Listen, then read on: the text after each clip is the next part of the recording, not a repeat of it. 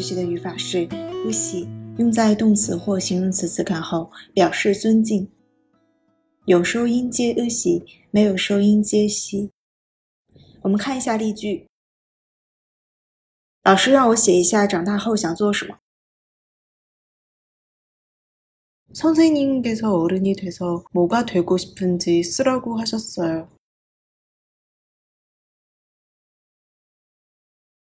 선생님께서 어른이 돼서 뭐가 되고 싶은지 쓰라고 하셨어요. 您做什么工作? 무슨 일을 하십니까? 무슨 일을 하십니까? 今天身体不舒服吗? 오늘 몸이 안 좋으십니까? 오늘 몸이 안 좋으십니까? 有什么适合您的东西吗?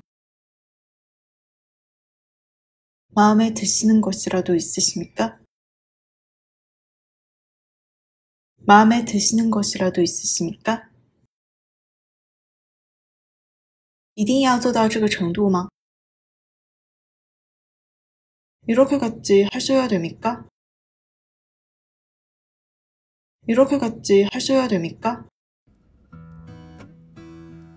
在新浪微博公众号“喜马拉雅”搜索“刀扎固”就可以找到我啦。